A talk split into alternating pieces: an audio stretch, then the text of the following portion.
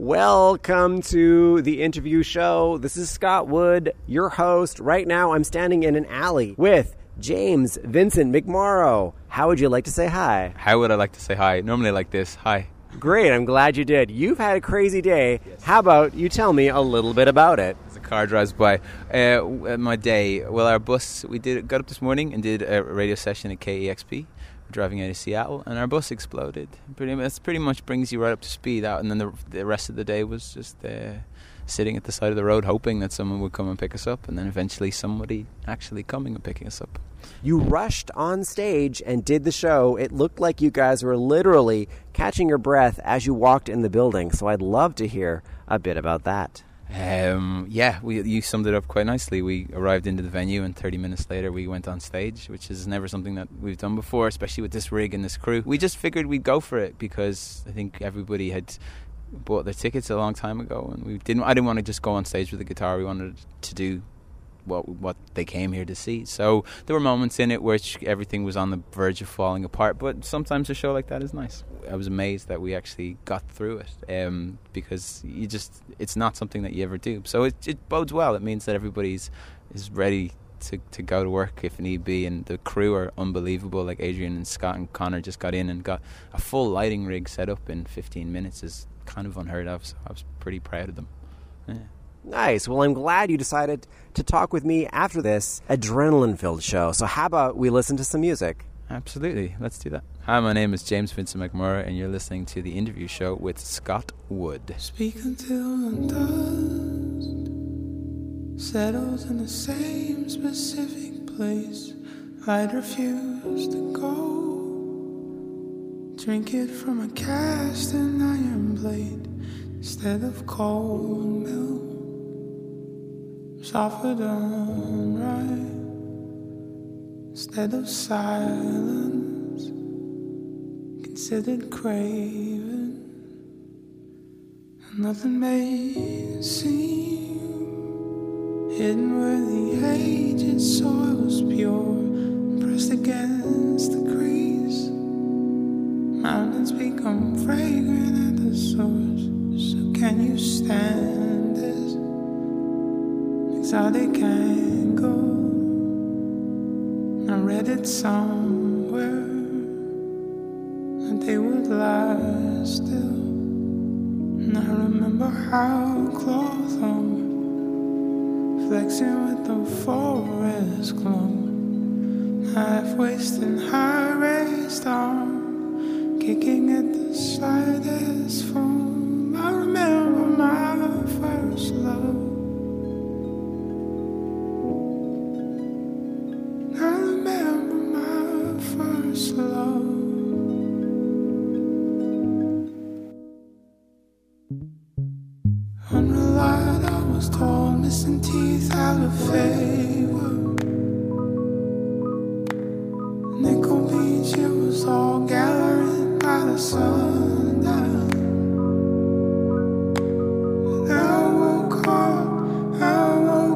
From the half wind stopped. Five whole hours and then I woke hard. I woke heavy with the lava pause.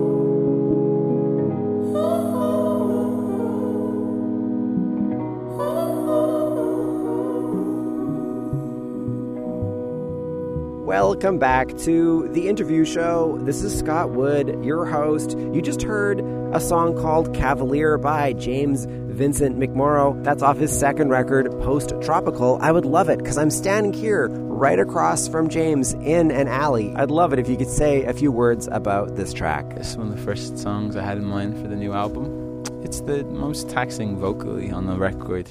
Uh, the whole record is, is is definitely a taxing record vocally, and that was the whole point was to push myself. But that song is is very much indicative of what the record does and how it moves and flows. And we put it as the first single. I put it as the first single because I wanted it to be very much a uh, it's for everybody to understand what was about to happen. Like that, it wasn't just going to be me making the same the first record again. That I wanted to do something different, and that song to me is is the perfect standard bearer for the record. I think if you if you get that song, you'll get the album, and that's kind of the point. Cavalier, you've said many times that this song sat in your head for six months before you played a single note. So I'd love you to talk a bit about how songs gestate in your head.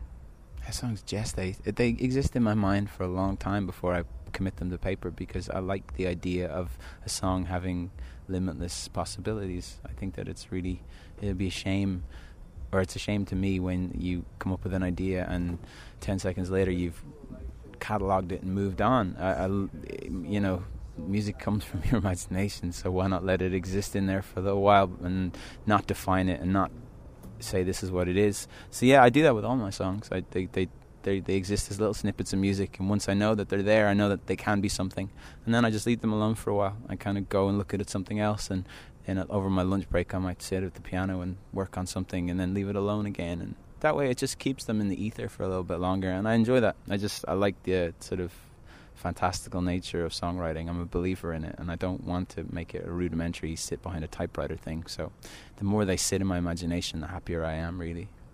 So, can you talk about the moment when it's time for a song to leave your mind and the ether and come out into the world? Um, they tend to present themselves whenever they feel like it. Like they and and everything is so incremental with my my process of songwriting because everything happens so slowly, and uh, songwriting involves me writing guitar lines and drum lines and synth lines and horns and whatever else comes to my mind with that song. I don't isolate songwriting as being just a guitar and a, and a voice or a piano and a voice. I think it's it's all the different facets of the song and the arrangement. So they present themselves whenever they want, and it tends to be a very slow, slow process. And, and it might not be until the last, last beat of the recording process that I consider a song done. James Vincent McMorrow, you get compared a lot to Bon Iver. You've said, I've got nothing in common with Bon Iver except for being a soul singer with a beard. First of all, can you explain to people who don't know who is Bon Iver? He's a, oh, a soul singer with the beard. There you go.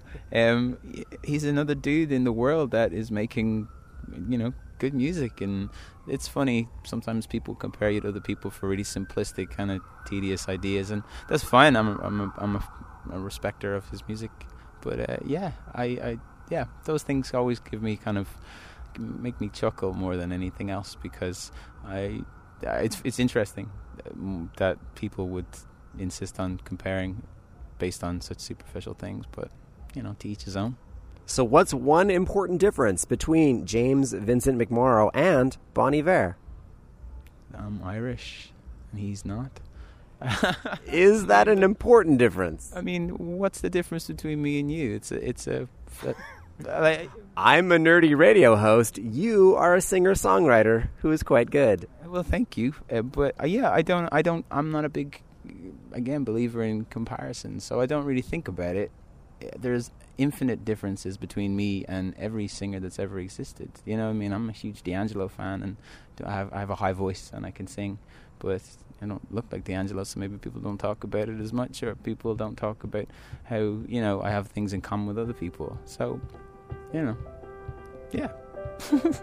All right, enough said. Hi, my name is James Vincent McMorrow, and you're listening to the interview show with Scott Wood. This is redemption.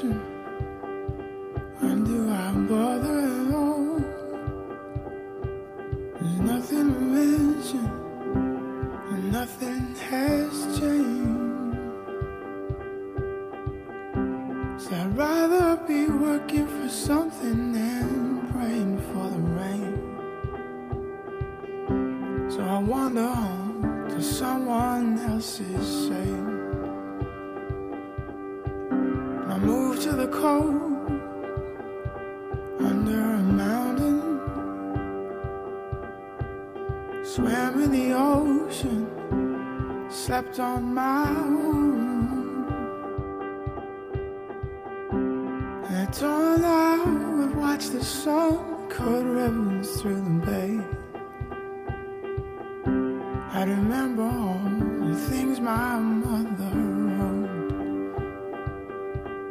We don't eat until your father's at the table. We don't drink until the devil's turned to dust. Never once has any man I've met been able to. So if I were you, I'd have all a little trust.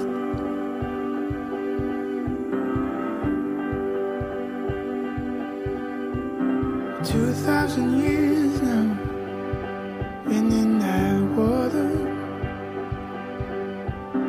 Two thousand years, sunk like a stone. Desperately reaching for nets that the fishermen had thrown. I'm trying to find a little bit of rope. For me, I was holding all of my secrets soft and hidden. Pages were folded, and there was nothing at all.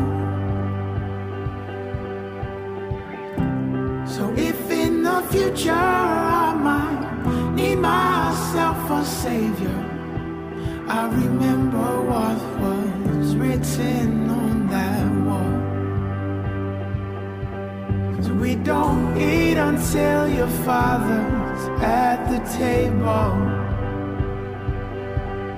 We don't drink until the devil's turned to dust. Never once has any man I've met been able to love. So if I were you, I'd have a little trust.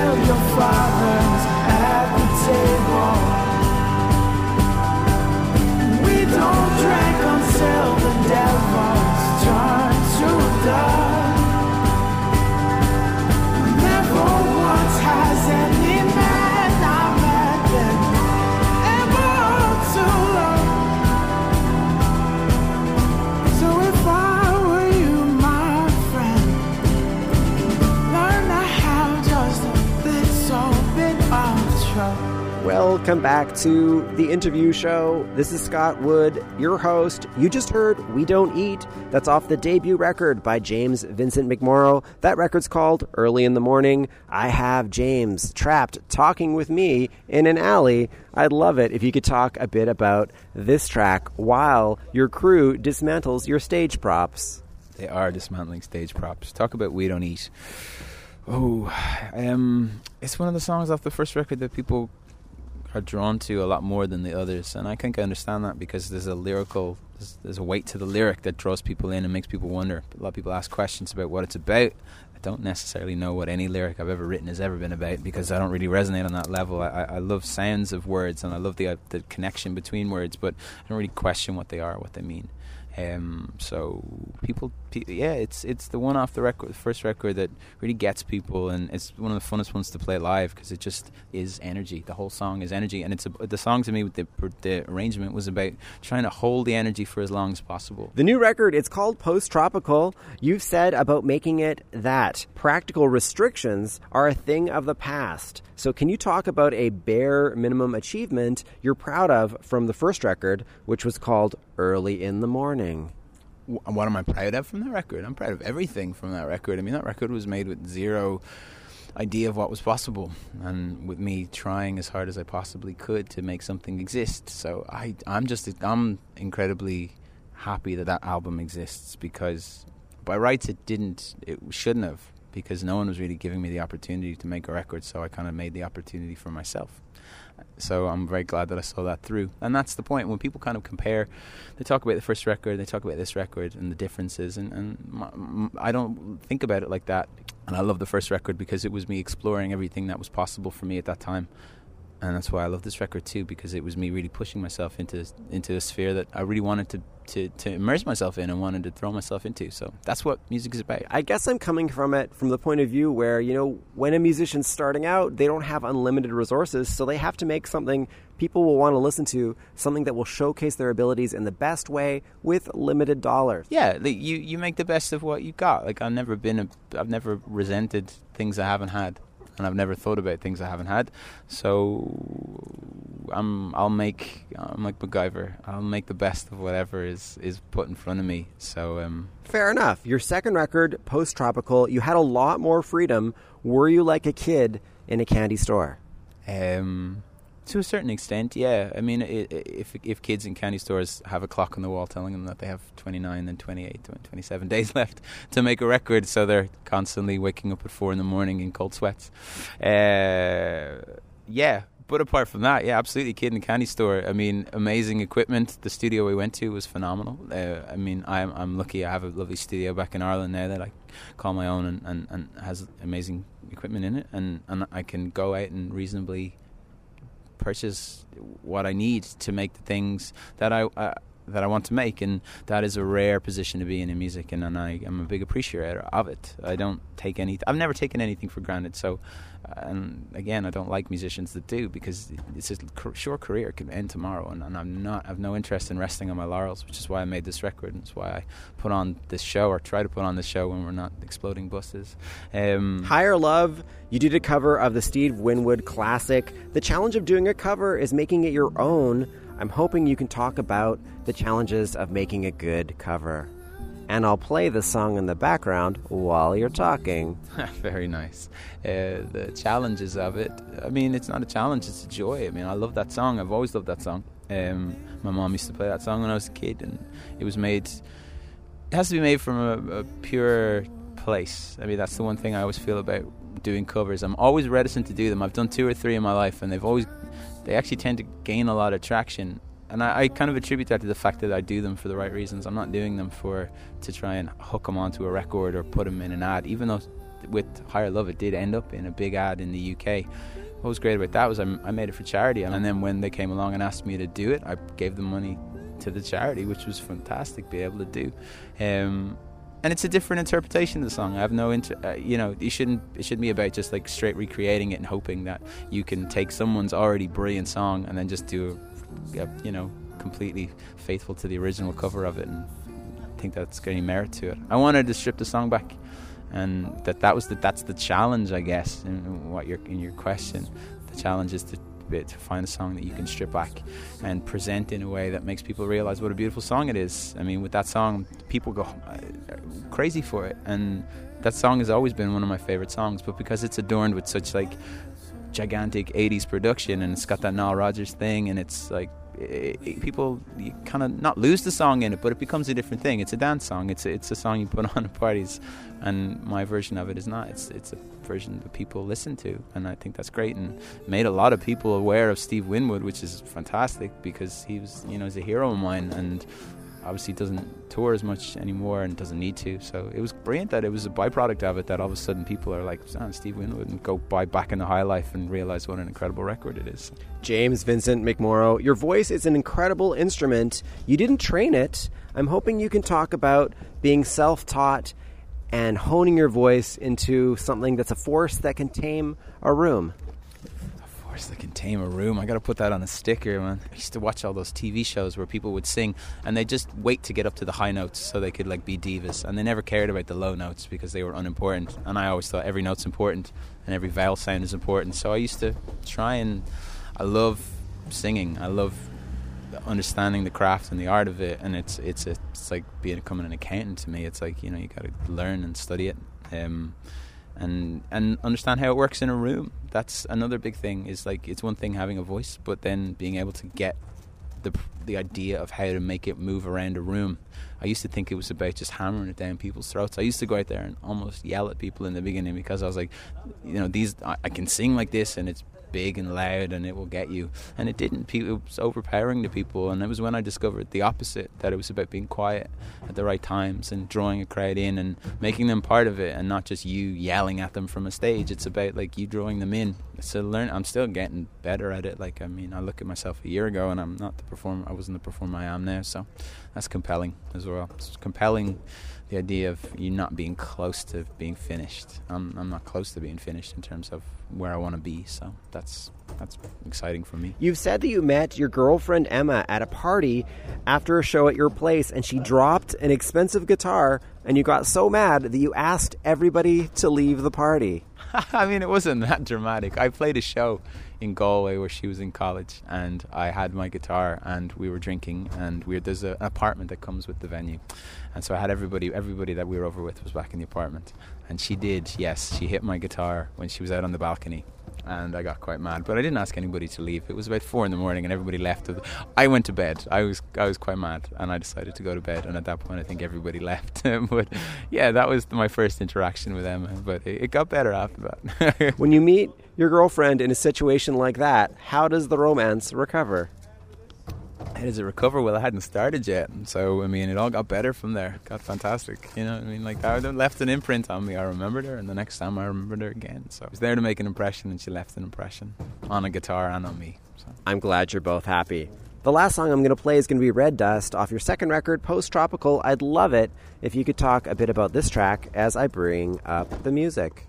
Red Dust. It was one of the earlier songs that and ultimately ended up on the record, and it, it sounded quite different for a long time. I've been singing it for a while. I, the, I love the premise of it. I love the flow of it, but I just didn't sonically. It wasn't sitting right. So, and we played it on the last album cycle, and I kind of had an idea of how I wanted it to flow. We went to Texas. I recorded it, and I just wasn't happy. And we kept pushing it and pushing it and pushing it and changing and trying different sounds. And I think it was maybe two weeks before the end of the mix process that I tried something with a new drum machine with an 808 and tried this this tune tom and the resonance worked for the first time. And that to me was the note that was missing from the song the whole time. So right up until the end that song wasn't finished even though i was sitting and playing it and happy with the premise of it for three four years. So it just yeah they take time.